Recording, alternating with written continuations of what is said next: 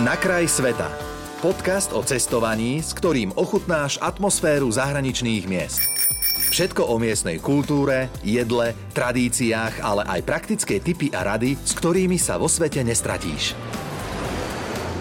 V Rádiu Melody je tento raz v hosťom v našej rubrike Na kraj sveta Martina Matejíčková, ktorá fakt precestovala ku sveta. Vítaj, ahoj. Ďakujem veľmi pekne za pozvanie. Maťka, ty si bola okrem iného dlhodobo aj v Mexiku. Prosím ťa, čo ťa tam doviedlo, čo si tam robila, ako dlho si tam trávila čas? Daj aspoň také tie základné informácie. Tak do Mexika som sa dostala tak trošku netradične eh, a aj takým šťastím a hrou osudu, alebo som si hľadala v podstate takú že misiu, alebo teda ex, tak to sa volá, že v podstate expertíring, že teda expert dobrovoľník ide niekde pracovať. A cez uh, jednu takú americkú neziskovú organizáciu som sa dostala do Mexika, do, do štátu Chiapas, lebo vlastne aj Mexiko má, má štáty. Uh-huh. A, tak ako Spojené štáty, tak aj Mexiko sú štáty. A Chiapas má taký prívlastok, že štát majov. Takže uh, tam som bola v podstate vyslaná a mala som uh, úlohu im pomôcť so sociálnym marketingom a predajmi v rámci sociálnych podnikov, ktoré tam mali. To znie veľmi sofistikovane. Čo to je? Rozmen to na drobné. Um, ja som teda pracovala pre korporát, a bola som vlastne dlhodobo v Paríži a už som cítila, že vlastne ja som vyštudovaný verejný ekonóm a bola som v zaisťovníctve, vo vysokom finančníctve, ako všetko dobré, mm. ale ťahalo ma to späť do toho sociálneho, do toho dopadového a pomáhať trošku viac ľuďom.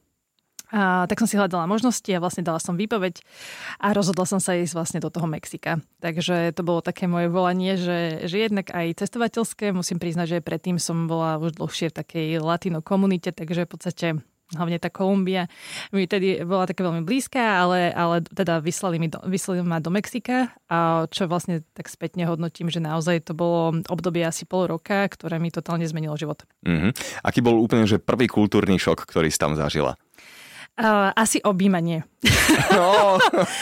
to bolo, um, objímanie bolo naozaj na jednom poriadku, akože ktokoľvek má málo sociálnych, alebo teda má pocit, že má málo objatí, tak nemusí mm-hmm. chodiť, niekedy, keď si tak spomenieš, tak som vydávala aj na Slovensku ľudí, ktorí, že objate zadarmo, tak tam naozaj, keď prídeš do práce, tak ťa 30 ľudí, ktokoľvek ťa ráno uvidí, ťa, ťa objíme aj viackrát, a keď odchádzaš rovnako ťa objíme, takže žiadny nejaký social distance alebo nejaká Hej. komfortná zóna alebo niečo podobné, proste objete. Ako si to znášala? Lebo ja sa priznám, že ja na toto nie som moc. Hlavne nie som na také tie uh, ezoterické dlhé dvojminútové objatia, vieš, že oh, toto ja nemusím. Ako neboli také, že dvojminútové, že bolo to také, že, že kvázi už potom si si jej všimol, že niekto to robí tak pro forma, aha, že letné aha. objatie, niektoré boli také úprimnejšie, ale jednoducho objatia, že či ten človek ti bol sympatický alebo nie, proste jednoducho sa to patrilo, takže objatia. Ja som potom sa zopačne, že keď som sa vrátila do Európy, tak som ja všetkých chcela objímať. Ako dlho si vlastne bola v Mexiku? Asi pol roka to bolo tak dokopy. Uh-huh, uh-huh. Ktorá pol... oblasť toho Mexika je e, taká pre teba, že najzaujímavejšia, najfascinujúcejšia? No ja som sa hlavne pohybovala vlastne práve v tom Chiapas. Ja som akože potom cestovala po Mexiku aj trošku viac a aj do Guatemaly, keďže som bola v podstate na hraniciach. Ale, ale akože najviac sa mi samozrejme páčila tá oblasť, ktorú som mala najviac prejdenú aj ďaká indianským komunitám a teda aj tomu, prečo som tam bola, tak bola práve Chiapas. A Chiapas uh-huh. má aj taký prívlastok, že pôvodilo Máchiko, že teda čarovná dedina alebo čarovná oblasť, hej. A ona naozaj, že veľmi čarovná je. V čom? A je tam spojenie viacerých takých vplyvov toho, že napríklad je tam pohyb aj veľa akože zahraničných ľudí sa pohybuje v tom regióne a takisto sú tam stále prítomné tie indianské kmene, hlavne potomkovia majov, takže je tam mm-hmm. veľa takého mystičná, tej kultúry majskej, šamanskej, čiže je tam aj takéto ezoterické spojené s tým zahraničným mm-hmm. a mm, do toho aj akože mexický ten kult a toho, že, že ako oni fungujú a mm, že, že celé to bolo také veľmi pekné a veľmi také, že je spojené s tou históriou, hovorím, a teda aj v tom štáte je veľmi veľmi veľa kávy a kaká, takže je preto... OK. V čom sú Mexičania ale že úplne iní ako Slovácia? V čom sa naopak môžeme aj trošku podobať? Uh, iní sú asi trošku, že tá mentalita je tak postavená na tom, že nikdy nevieš, čo sa môže stať o minútu a treba si užiť každý ten okamžik, čo neznamená, že teraz fiesta a že poďme teraz e, sa opíjať a úplne si to takto užívať. Skôr je to o tom, že aj keď je nejaký problém menší alebo väčší, že obrátiť ho na srandu a, alebo nejak si navzájom pomôcť, ale aby stále bolo ako keby že veselo a šťastne. Že toto mm-hmm, je taká ich mm-hmm. filozofia. A ja som tam zažila vlastne um, tri zemetrasenia, jedna bola replika, ale akože najhoršie v histórii asi Mexika, ako boli. To, znamená, to znamená, že naozaj uh, padali tam domy, stávali sa zlé veci, veľa ľudí bohužiaľ zomrelo. A oni aj to v podstate, že čo bolo naozaj, že, že veľmi taký smutný národný moment, obratili na to, že nasledujúci deň bolo v novinách, že súťaž o najvtipnejšiu fotografiu, keďže sa to dialo v noci, že ako ľudia vychádzali v pyžamách a rôznych takýchto. Aha, aha. Takže v podstate, že no, najvtipne, najvtipnejšiu fotografiu.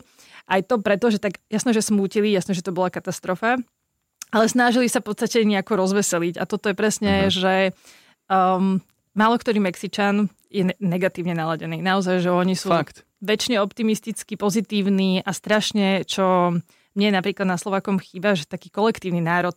Oni strašne podporujú v podstate, že keď sa niečo rozhodneš spraviť alebo do niečoho nového sa pustiť, tak proste Mexičan, ktorý ťa vidí pol hodinu, bude ti hovoriť, super, to určite zvládneš proste, ale aj potom takí kamaráti, akože, že, že naozaj, neviem, bola som, to sa volalo, že krúžok senderizmu, to akože v podstate také turistické vychádzky oni Aha. organizovali a keďže som tam nikoho nepoznala, tak som sa akože zapísala a chodila som s nimi na tieto túry. A bolo tam taký moment, že skala úplne ostrá priepas, hovorím, že ja tam nejdem a že tam sú super fotografie, že to musíš, hovorím, že vôbec. Že... a oni začali všetci skandovať, že to zvládneme a ja som to fakt zvládla. Och, pekne. Takže aha, akože aha. To, toto, no, akože by som nám dopriala, aby sme my mali v sebe. Uh-huh, uh-huh. A na druhej strane um, tiež také previazanie na rodinu podľa mňa máme podobné, že pre nás je tá rodina veľmi dôležitá, Mexiku rovnako, takže myslím si, že tom sa napríklad akože tie naše hodnoty o, tak prekrývajú. Maťka, ty si pomáhala aj v odľahlých oblastiach Mexika vlastne indiánskym kmeňom, s čím konkrétne a ako ťa vlastne prijali medzi seba? Lebo tak ako nie je to štandard, vieš, že? Nie, nie, vôbec to nie je štandard. Um, ja som tam vlastne bola povolaná na, povolaná na takúto misiu, že teda um, pomôcť tým sociálnym podnikom ako keby keby takto rozbehnúť viac. A vlastne um, ten kontext bol taký, že v Mexiku je všade znečistená voda.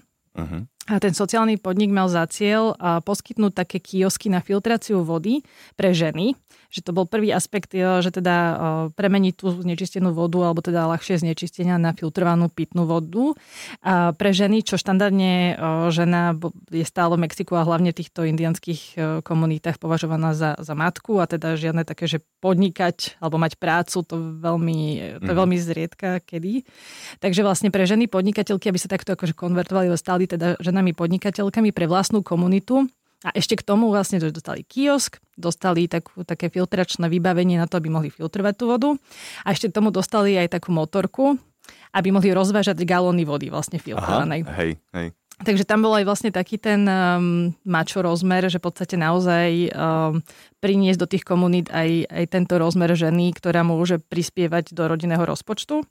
A potom samozrejme aj teda téma filtrácie vody, čo oni dovtedy nepoznali a hovorili teda, že však môj starý otec stále pil túto vodu a bol v poriadku, prečo uh-huh. by mhm. som teraz mal kupovať nejakú filtrovanú, lenže bohužiaľ časy sa zmenili a naozaj tá voda je teraz uh, akože veľmi zlej kvality.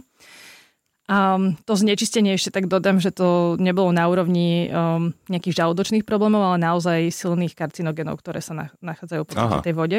Okay. Že to bol akože uh, veľmi dôležitý argument a dôležité pre ten sociálny podnik, aby naozaj sa naučili uh-huh. na tú filtrovanú vodu. No takže toto my sme akože prinašali do tých komunít a mali sme ich v podstate um, vedieť, presvedčiť k tomu, aby sa na to dali a nájsť vlastne ženy, budúce podnikateľky, ktoré toto vlastne by akože robili pre svoju komunitu. Koľko tým ste takto s tým pomohli? Nakoniec vlastne počas toho pol roku sme boli na úrovni nejakých vyše 100, 105 sme mali tých komunít. Uh-huh. Akože bol to dlhší proces, nebolo to, že teraz, že vďaka mne, alebo čo, že ja som tak prišla a pomohla som s tým, čo som vedela. Um, ale samozrejme, že na mňa pozerali hlavne tí starejší v tých komunitách, že čo tam chcem. Uh-huh, uh-huh. Že jednak teda biela Európanka, nehovorila úplne ešte po španielsky, alebo teda tak, že počuli, že prízvuk, takže boli so mňa takí prekvapení, ale postupne v podstate, že ako sme tam chodili častejšie, tak som si našla aj ja svoje miesto. Akože nikdy, um, ako ktorí takí už modernejší ma brali úplne rovnocene, nebol s tým problém ale také akože tie staré školy, tie ma podľa mňa nikdy úplne neakceptovali. Mm-hmm. Ako si na tom inak teraz so španielčinou? Dávaš, nedávaš? Tak teraz už oveľa lepšie. Tedy ja som vlastne tam prišla s nejakými akože takže základ plus a, a vďaka tomu pobytu som už si to tak vylepšila. Hej, ja som hej. tam akože venovala veľa času tomu, takže už teraz by som povedala, že je to OK, no stále mm-hmm. V Mexiku si inak eh, mala celkom eh, blízke kontakty aj s pestovateľmi kávy, prosím ťa. Eh, ako si sa k tomu dostala a možno, že skús povedať, že čo všetko potrebuje vlastne káva prejsť, kým sa dostane do tej našej ranej šálky kávy? No um, presne, ja vlastne ešte um, v rámci môjho voľného času, keďže som tam nikoho nepoznala, bola mm-hmm. som sama, takže som presne začala navštevovať kaviarne. Od kaviarní som sa zoznamila v podstate s majiteľmi tých kaviarní a tí ma zaviedli vlastne na kávové a mhm. potom neskôr aj kakaové plantáže.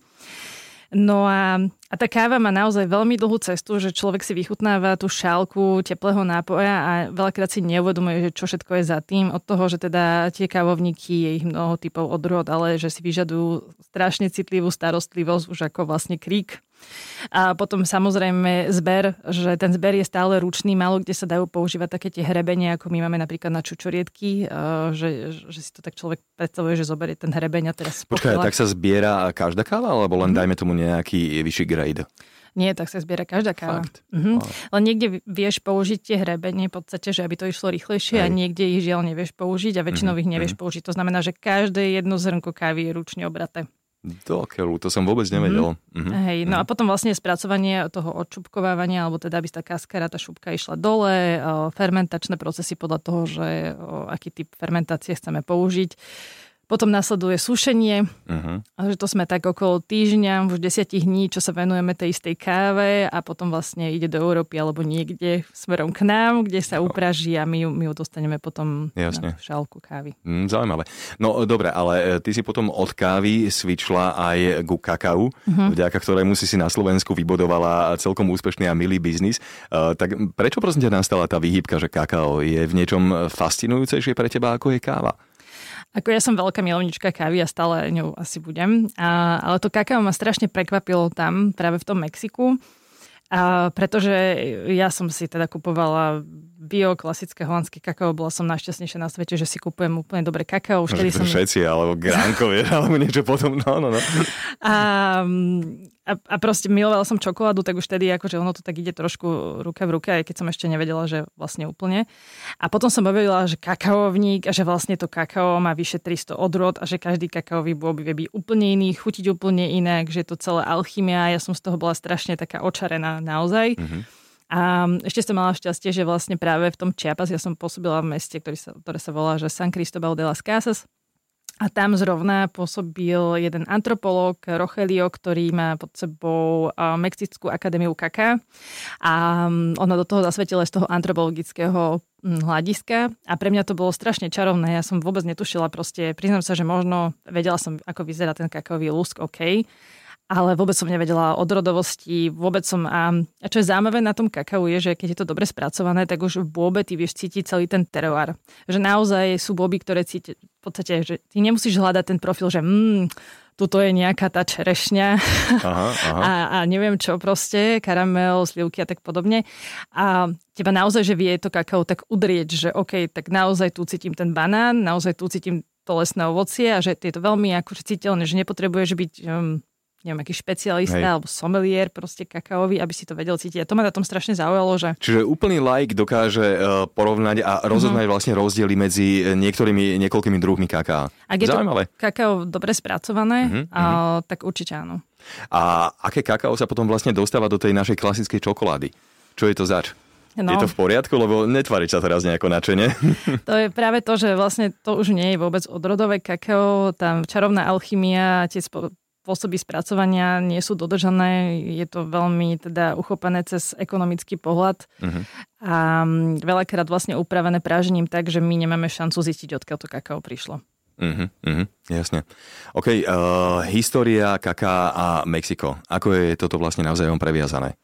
No vlastne um, my aj spolupracujeme s občianským združením Promea, ináč na to som veľmi hrdá, lebo pod pánom profesorom uh, Kovačom, čo je slovenský archeológ, je veľký tým, ktorý stále v podstate objavuje rôzne artefakty a chodia na vykopavky do Guatemaly.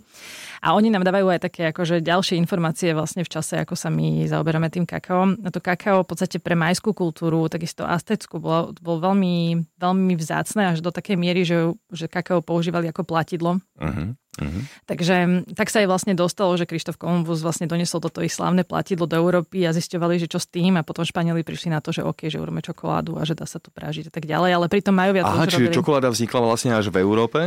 Či?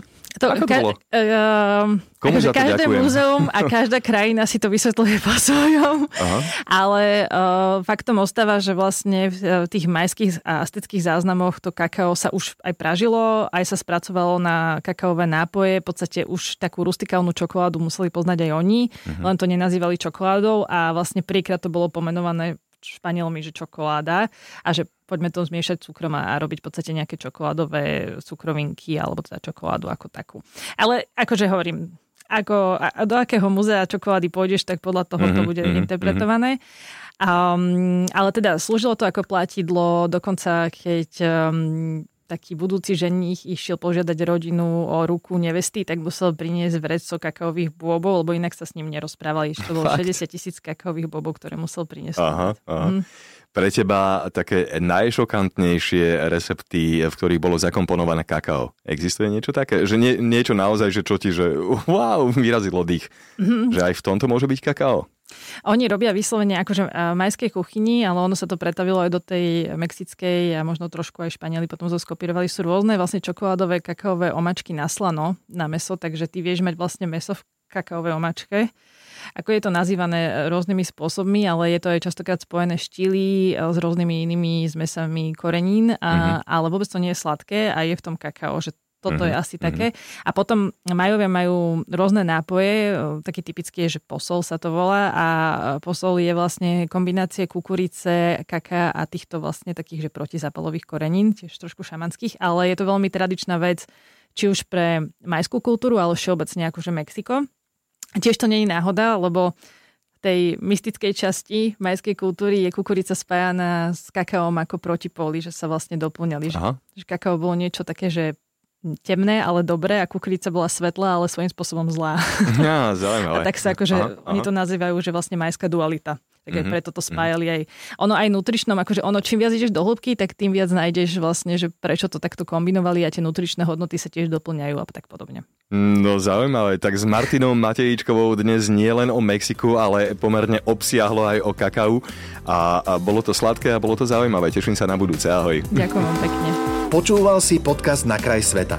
Viac cestovateľských typov či zážitkov si môžeš vypočuť na Podmaze, vo svojej podcastovej aplikácii alebo sa o nich dočítať na webe Rádia Melody.